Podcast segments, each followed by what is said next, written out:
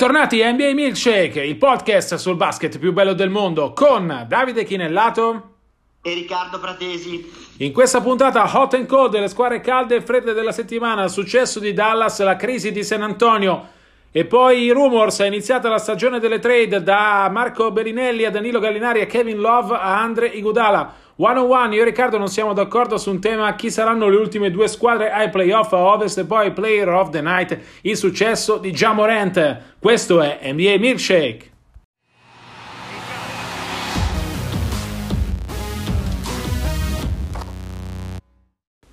Partiamo da hot and cold, le squadre calde e fredde della settimana. Partiamo da Dallas. Riccardo, reduce da un'impresa clamorosa, ha battuto Milwaukee a Milwaukee, interrompendo la serie dei Bucks di 18 vittorie consecutive, la settima più lunga della storia NBA, soprattutto vincendo senza Luka Doncic. Era la prima partita dei Mavs senza il loro fenomenale sloveno, fuori almeno per le prossime due settimane per una distorsione alla caviglia destra. Dallas ha mostrato di essere una squadra al di là di Doncic, ha giocato molto bene Kristaps Porzingis che sembra pronto, secondo me, a salire di livello dopo due mesi in, in rodaggio in cui ha lasciato che fosse Doncic a prendersi i riflettori ad essere l'uomo squadra. Ha giocato molto bene Seth Curry il, ovviamente nel cognome c'è la garanzia, gran tiratore da tre, ha fatto la differenza dalla panchina. Riccardo, per i Mavs questo è un momento importantissimo perché proprio senza Doncic devono dimostrare di valere la classifica. In questo momento, dietro le due squadre di Los Angeles, ci sono proprio i Mavs.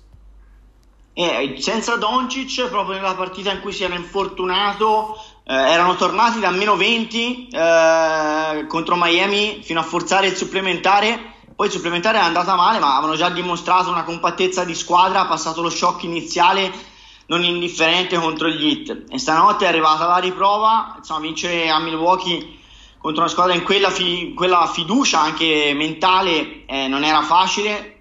Eh, tra l'altro nel finale hanno subito loro stavolta una, una rimonta importante con Antetokounmpo scatenato nel quarto quarto Invece hanno mantenuto la freddezza necessaria per portare a casa la vittoria con i tiri liberi di Hardaway e soprattutto, voglio segnalarlo, una clamorosa stoppata di Porzingis eh, che ha praticamente chiuso la partita. Ovviamente è Porzingis il nome eh, più importante eh, del supporting cast senza, senza Doncic è stato un inizio di stagione insomma luci ombre. È chiaro che non può essere immediatamente al top dopo un'assenza di oltre un anno sul parquet. È altrettanto chiaro che Carlisle non, non è stato tenero con lui ecco, non, ha, non, gli ha dato, non gli ha concesso trattamenti privilegiati. C'è stato da panchinarlo perfino stanotte lo ha fatto. Eh, non gli ha chiamato necessariamente grandi schemi offensivi nel corso della stagione però come dici tu andando avanti eh, si aspetta un ulteriore salto di qualità dall'Ettone e, e insomma stanotte eh, sono arrivati dei segnali incoraggianti da questo punto di vista. Assolutamente sì, mi ha stupito molto la compattezza di squadra, è uscito Doncic, è entrato Branson eh, nel ruolo di point guard, ha giocato molto bene, ha dispensato 11 assist, ha gestito la squadra ovviamente in modo diverso rispetto da Doncic che oltre a essere uh, una, gran, un gran un gran, una grande mente e anche un gran braccio per, per rimanere un po' Eh, nel tema. Invece Branson si è preoccupato prima di tutto di mettere in ritmo i suoi compagni e poi ah, Carlisle ha pescato jolly uh, Seth Curry, assolutamente determinante. Credo che se i Mavs trovassero un po' di continuità da, da, questo giocatore potrebbero davvero avere un jolly dalla panchina in grado di fare la differenza in questo momento. Comunque complicato perché... Uh, il calendario prevede 6 trasferte in 8 partite a cominciare da quella di Milwaukee, per cui eh, Dallas verrà messa sotto esame, affronta in settimana anche Boston e Philadelphia, per esempio, due potenze della, della Eastern Conference. È chiaro che se parti battendo Milwaukee, che in questo momento è con uh, i Lakers la squadra più calda, cominci decisamente col piede giusto. È una vittoria anche che darà tanta fiducia in vista delle prossime partite. Fiducia che invece Riccardo temo abbiano perso gli Spurs perché hanno si sono fatti rimontare 25 punti da Houston in una partita in cui James Harden ha giocato normalmente, ha fatto, ha, gio- ha, fatto, 10 punti meno della sua eh, media punti, ma ne ha messi comunque 29, e in cui i Rockets per larghi tratti sono sembrati inferiori agli Spurs. Ennesima conferma che nonostante qualche tentativo di risalire, questa per San Antonio è una stagione davvero complicata. Ma sì, quelle degli Spurs sono tutte partite in bilico e sembrano veramente appesi su, sull'orlo del cornicione no? da, da, un grattacielo americano con lo strapiombo sotto e che si tengono su in qualche modo sempre in bilico con il rischio di mettere un piede in fallo. E hanno avuto quattro supplementari di fila a un certo punto, gli è andata pure bene anche per errori secondo me eh, degli avversari sfruttando con un po' di fortuna e tanta esperienza eh, errori altrui, però secondo me San Antonio è malata, è una malata veramente grave perché gio- anzitutto non gioca bene e, e, poi Pop sta cambiando continuamente le rotazioni, questo ti fa capire che non ha trovato ancora un, un assetto che funzioni. Adesso Murray è tornato nel quintetto titolare, eh, aveva giocato White, eh, le rotazioni sono molto larghe, giocano 11 giocatori l'impressione è che Popovic le stia provando un po' tutte, ma veramente per adesso non ha trovato la quadratura del cerchio. Io credo che San Antonio abbia dei limiti strutturali abbastanza evidenti, eh, perché De Rosa e Oldridge ne abbiamo parlato spesso, sono dei max salariali che però non garantiscono il rendimento degli abituali max salariali. Sono degli ottimi giocatori, ma non sono dei campioni. Sono Oldridge chiaramente in parabola discendente e non sono neanche giocatori eh, moderni se vogliamo, nel senso che entrambi fanno un attimino fatica a tirare da tre punti e entrambi difensivamente eh, non sono né particolarmente utili né particolarmente efficaci. E poi appunto c'è da un lato l'esigenza di cercare di sviluppare i due giovani di maggior talento che sono Marra e Walker e dall'altro cercare di vincere le partite. In questo momento forse il giocatore più affidabile che hanno è Paddy Mills e, e chiaramente poi ci sono dei giocatori che, che, che Popoli cioè, ha cercato di inserire nelle rotazioni, ma l'Ails per esempio, stesso Forbes secondo me fa molta fatica, io credo che ne abbiamo già parlato, l'assenza di assistenti provati al fianco di Popovic in questo momento non stia aiutando il Santone eh, e San Antonio. San Antonio poi ne parleremo più avanti, ma secondo me veramente stavolta può essere l'anno buono o anzi l'anno cattivo in cui rischia davvero di restare fuori dai playoff.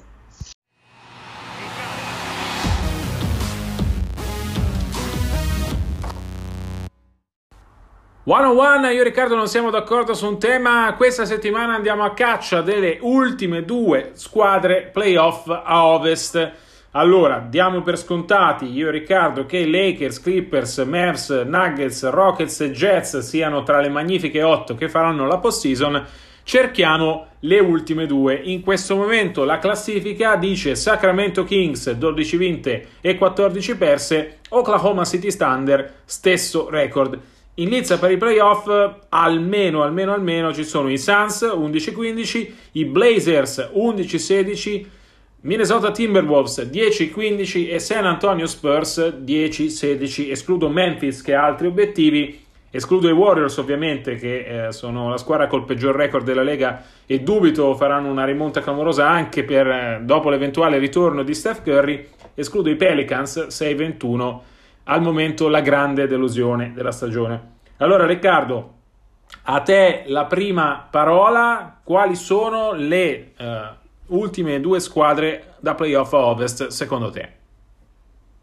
Ma allora, io prendo Portland innanzitutto, gli infortuni sono stati devastanti perché non hanno ancora Nurkic a disposizione, hanno perso prima Collins e poi Hood, parliamo di tre titolari potenziali fuori però io mi fido sempre in Lillard we trust. Mi, fi- mi fido sempre comunque di Dame Damian Lillard secondo me è un closer. Come ce ne sono pochi in NBA è un giocatore che con la partita in bilico l'ha dimostrato una volta di più stanotte. Ha vinto la partita a Phoenix meno 2 palla in mano canestro e fallo 3 punti vinta di 1 è un giocatore che eh, può uh, con, uh, con le sue qualità offensive fare la differenza mh, mm, per Portland nonostante gli infortuni, sperando che almeno uno dei due lunghi tra Nurkic e Collins riescano a recuperarlo in tempo per acciuffare la post season. L'altra squadra che secondo me acciufferà i playoff a oggi è, sono i Sacramento Kings. Perché? Anzitutto perché secondo me hanno più talento di tutti, cioè tra le squadre in lotta per questi benedetti due posti liberi ed è incredibile, sottolineiamo anche questo, l'Ovest nel recente passato ci ha abituato insomma, a una, una profondità eh, ecce- eccellente eh, e invece quest'anno abbiamo la possibilità di una qualificata playoff con un record addirittura perdente. Uh, è, è, abbastanza, è molto sorprendente, onestamente. Inizio stagione nessuno se lo sarebbe immaginato.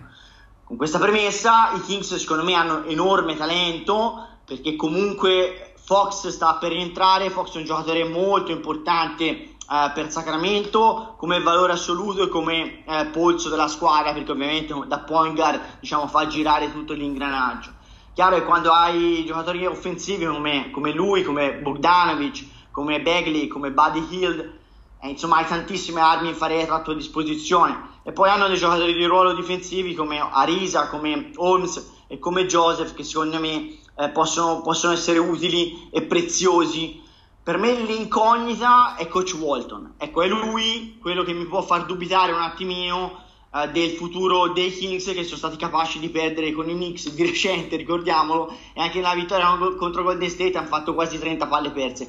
Però secondo me hanno troppo talento e questo è davvero l'anno buono in cui interromperanno l'orribile sortilegio e torneranno alla post season. Tu come la vedi invece? Allora Riccardo, io condivido con te l'analisi su Portland, nel senso faccio fatica a immaginare i Blazers fuori dai playoff, è vero che i problemi nel, nel, reparto lunghi non sono ancora stati risolti, però è vero che hanno un fenomeno come Damien Lillard che secondo me sta giocando anche meno bene del solito e che può solo crescere.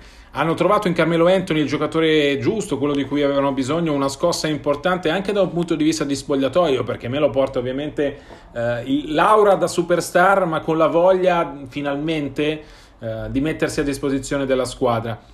Eh, credo che prima o poi riusciranno anche a convincere Whiteside ad essere un po' più continuo, anche se è un'impresa forse disperata che non è riuscita nemmeno a Dwayne Wade ed Eric Spolstra. Però ecco, penso che Portland abbia solo bisogno di mettere insieme un filotto di partite vincenti per ritrovare la fiducia che ha perso nei troppi momenti negativi avuti fino a questo mm, momento e con i troppi infortuni. Per l'ottava squadra, onestamente, faccio fatica, nonostante tutto, a tenere fuori San Antonio soprattutto la garanzia, nonostante quest'anno faccia fatica a vedere gli Spurs soliti, no? quelli sicuri di che cosa fare, quelli che hanno un copione da seguire e vanno avanti fino alla fine.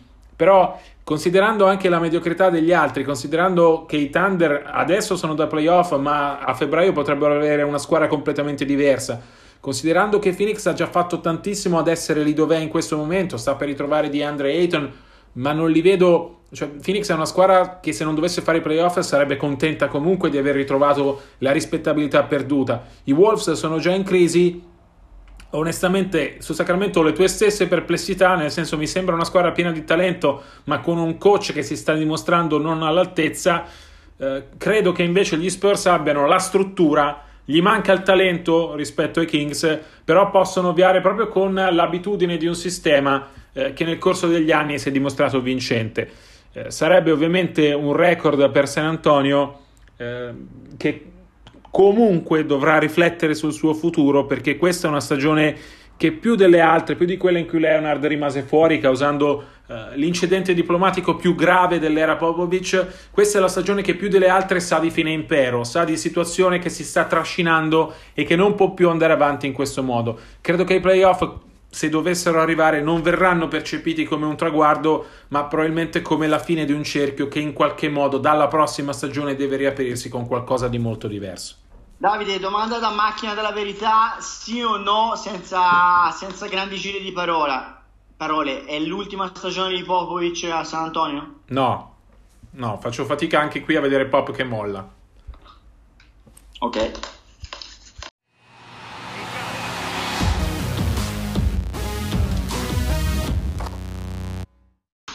E siamo ai rumors, Riccardo, perché è cominciata ufficialmente la stagione delle trade con la data del 15 dicembre che apre le porte a tantissime, la stragrande maggioranza dei giocatori che hanno cambiato squadra in estate. Allora, i rumors sono già forti su tante stelle presunte tali. Uh, vorrei concentrarmi in questo momento sui due italiani, Danilo Gallinari e Marco Bellinelli vivono situazioni molto diverse. Danilo, lo sapete, è in scadenza di contratto, è finito a Oklahoma City, un po' contro la sua volontà, nel senso che i Clippers l'hanno dato via per prendere Paul George, e per i Thunder, che pur si sono riscoperti squadra da playoff, rappresenta in questo momento un asset importantissimo perché il suo contratto è in scadenza a uh, giugno.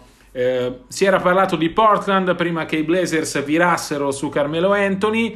Quello di Gallinari rimane un nome importante per chi cerca un secondo, terzo violino eh, per aumentare le proprie chance di eh, fare qualcosa di importante in stagione. Gallo intanto si sta mettendo abbastanza in luce a Oklahoma City, una squadra che eh, appunto doveva pa- partita per ricostruire, quello l'obiettivo, è in piena lotta per i playoff, però Riccardo eh, diciamo che Gallinari intanto non bada ai rumors di mercato e dove va va e in questa fase non ha voce in capitolo. C'è qualche squadra in particolare dove lo vedresti bene?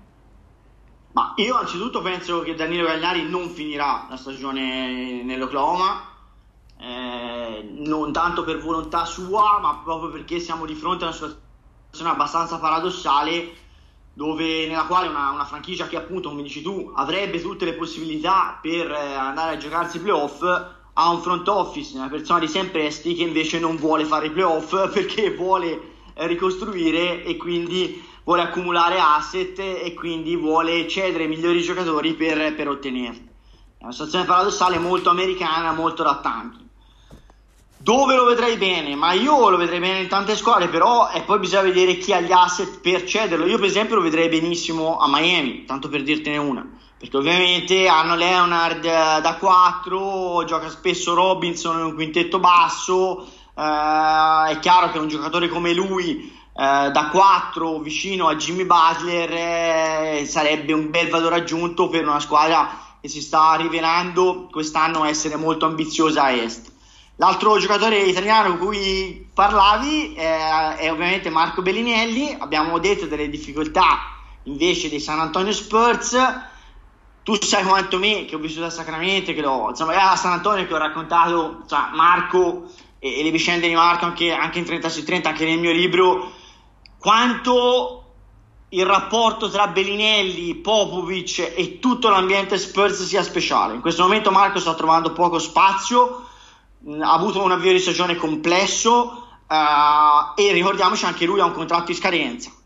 Eh, è chiaro che po- se gli Spurs, come immagini tu, riusciranno a rilanciarsi in chiave playoff in qualche modo, allora potrebbe aver senso continuare questo matrimonio. Ma nel caso invece fosse Bellinelli a trovarsi per dire una squadra che voglia puntare su di lui da qui a fine stagione e che lo possa valorizzare e magari lottare per qualcosa di più importante che acciuffare l'ottavo posto, la coda playoff, ecco che potrebbe essere uno scenario verosimile perché non penso che gli Spurs che pure di solito al mercato di febbraio sono sempre molto molto um, come dire eh, conservatori non, non, fanno grandi sconvolgimenti ma io credo che lo accontenterebbero tu dove lo vedresti bene nel caso e pensi che finirà la stagione in Texas oppure no?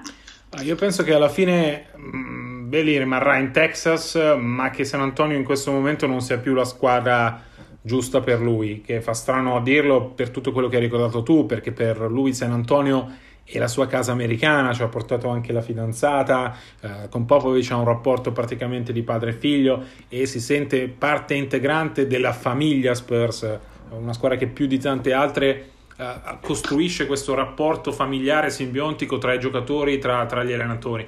Però ecco, San Antonio in questa situazione ibrida dove Marco sarebbe l'elemento perfetto se la squadra fosse da playoff, nel senso ha esperienza, ha ovviamente intelligenza in campo, è vero che eh, è reduce da un avvio di stagione decisamente sottotono in cui paga probabilmente anche l'impegno al mondiale con la nazionale, però resta quello che assieme a Patty Mills conosce meglio il sistema Spurs, quello che sa come si vince con San Antonio e quello che riesce sempre comunque anche nei pochi minuti in cui è in campo a fare la cosa giusta, anche magari a discapito delle statistiche personali.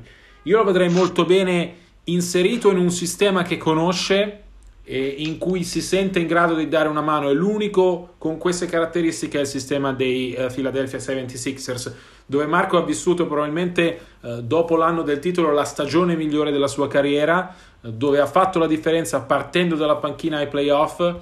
Eh, tornerebbe in una squadra che non è cambiata molto rispetto a quella che ha vissuto lui, eh, dove comunque c'è un coach che lo conosce, che lo stima come Brett Brown, dove conosce eh, le stelle importanti di questa franchigia. L'unica soluzione, come hai detto tu, è che Marco a un certo punto decida che non gli va più bene giocare 15 minuti a partita e che si presenti da Popovic eh, eh, parlandoci, guardandosi negli occhi da, da, papà, da padre e figlio appunto e gli chieda di andare via per, per giocare di più. Non so se succederà onestamente, penso che eh, finché continuerà a vedere il campo Uh, a Marco andrà bene questa situazione perché, proprio perché a San Antonio si sente a casa, anche se questo è l'ultimo anno di contratto e Belli non ha nessuna intenzione al momento di tornare in Europa, per cui avrebbe bisogno di giocare di più, di giocare meglio, di farsi vedere di più, per dimostrare che anche alla soglia dei 34 anni può essere ancora un giocatore importante in una squadra importante, perché non dimentichiamo l'altra componente di Marco che una volta che ha assaggiato i playoff ha capito che giocare per una squadra che lotta per qualcosa di importante è quello di cui ha bisogno. Eh, voltando pagina, abbiamo detto che San Antonio è molto più al centro del mercato eh, quantomeno a livello di rumors del passato, ma io non credo a rifondazione a stagione in corso, ne abbiamo parlato anche prima, no? San Antonio è in questa situazione un po' ibrida in cui vive una, un'epoca di transizione, io dubito fortemente, penso che tu sia d'accordo Riccardo, che De Rosan o Aldridge vengano ceduti a stagione in corso, uh, credo che Pop andrà avanti così fino alla fine, cercando ovviamente di ottenere il meglio da questa stagione. Gli altri due nomi da tenere d'occhio in questa fase sono ovviamente Kevin Love e Andrei Godala. Kevin Love vive una situazione simile a quella di Chris Paul, uh, un giocatore con un contratto estremamente pesante che avrebbe voglia di cambiare aria. Uh, a differenza di Paul, Love gioca in questo momento in una squadra che i playoff di sicuro non li farà, è in una delle peggiori squadre eh, NBA in questo momento, i Cleveland Cavaliers. credi Riccardo che il contratto di Love alla fine lo, man- lo terrà a Cleveland o qualcuno magari di quelle squadre che hanno bisogno eh, di, di, prendere qualcosa per entrare nei playoff, alla fine proverà a farsi avanti. Ma qualcuno potrebbe cascarci per disperazione, ma sarebbe un errore mh, provocato appunto dalla frenesia, dal desiderio di dover magari aggiungere qualcosa nel motore oppure correggere appunto qualcosa in corsa. Io credo che Love sia paradossalmente prigioniero del suo stesso sontuoso rinnovo contrattuale Credo che siano altri veterani che entusiasmeranno o faranno disperare a seconda poi l'esito, l'esito delle rispettive trade i, no, i, tifosi italiani e i tifosi gli appassionati NBA.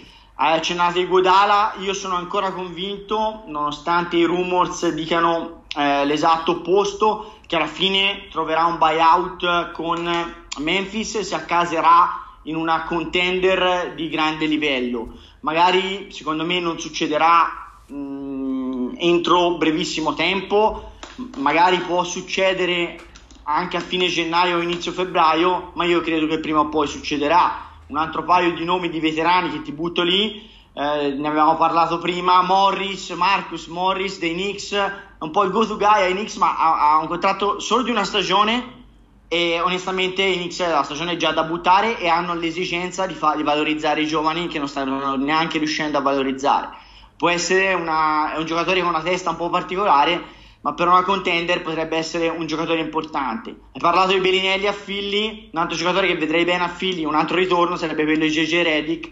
Il New Orleans è un'altra squadra che ha la stagione già da buttare e l'esigenza di valorizzare i giovani. Redick a differenza di Morris ha un contratto biennale, però sono 13 milioni, quindi è un contratto che è abbastanza gestibile, abbastanza scambiabile se una contender veramente vuole un tiratore. Tu hai qualche altro nome che vuoi inserire, che pensi possa cambiare qualcosa o no?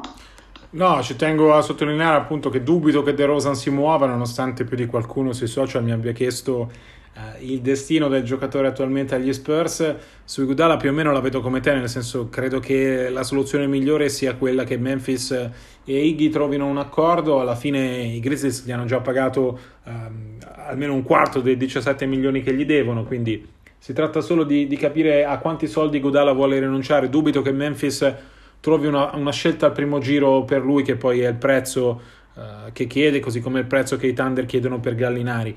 Mm, eh, su Love la vedo anch'io come te, credo che il contratto sia troppo pesante perché qualcuno ci caschi, anche se ovviamente abbiamo parlato anche prima di quanto eh, la corsa per l'ottavo posto ai playoff a Ovest sia incerta quest'anno e come tutte quelle squadre che abbiamo menzionato in corsa, da, penso a Phoenix soprattutto, possono vedere in Kevin Love un giocatore utile per fare quel salto di qualità e staccarsi dalle altre, però parliamo di un giocatore che ha ancora tre anni di contratto molto molto importanti, eh, che salta caterve di partite per infortuni in tutte le stagioni, per cui credo che sia un investimento eh, da non farsi.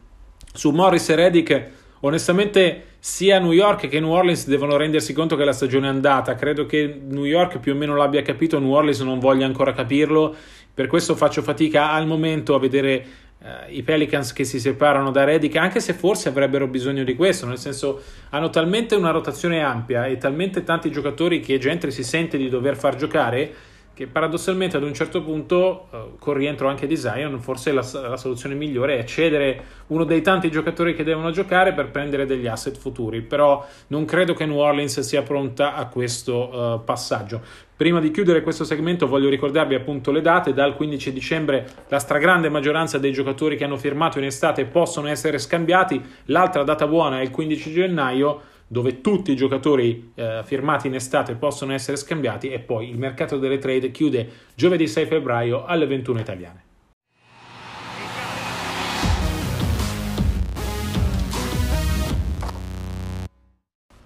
Questo è Player of the Night, il giocatore della notte. Andiamo a Memphis, andiamo da Jamorant. Quattro vittorie nelle ultime cinque partite per i Grizzlies da quando lui è tornato dalla settimana di stop per infortunio. Riccardo, Morant è il miglior rookie visto finora? Sì, come, come, talento indubbiamente. Non so se è il rookie dell'anno perché Nan ha fatto benissimo a Miami, ma è nettamente il miglior talento che si è visto in circolazione. Uh, parliamoci chiaro, RJ Barrett sta vivendo una stagione molto complicata a New York e Zion non si è ancora visto. Uh, per adesso è stato la rivelazione di questo draft. Insomma, Memphis sta vincendo anche più del previsto. Tra l'altro ha azzeccato anche l'altra scelta. Clark sta facendo benissimo da Gonzaga quello che mi impressiona di Morente personalmente è la capacità di fare la differenza nel quarto quarto quando la partita è in bilico. Si dice sempre che in NBA i giocatori vanno valutati eh, soprattutto per quello che fanno nel quarto quarto e quello che fanno ai playoff. Ecco, se, se questo è il metodo di giudizio eh, più indicato, allora Morente veramente ha un grande futuro e magari Memphis può avere di nuovo un futuro importante dopo essersi presa una pausa di riflessione finita l'era del grit and grind. Sono d'accordo con te Riccardo, credo che Memphis abbia trovato in Gemorant la pietra miliare del suo futuro. Ora si tratta di valutarlo, di gestirlo. Ovviamente in questa stagione nessuno gli chiede nulla eh, dai playoff, ma lui e anche Clark, come giustamente sottolineato tu, eh, rappresentano il futuro di Memphis.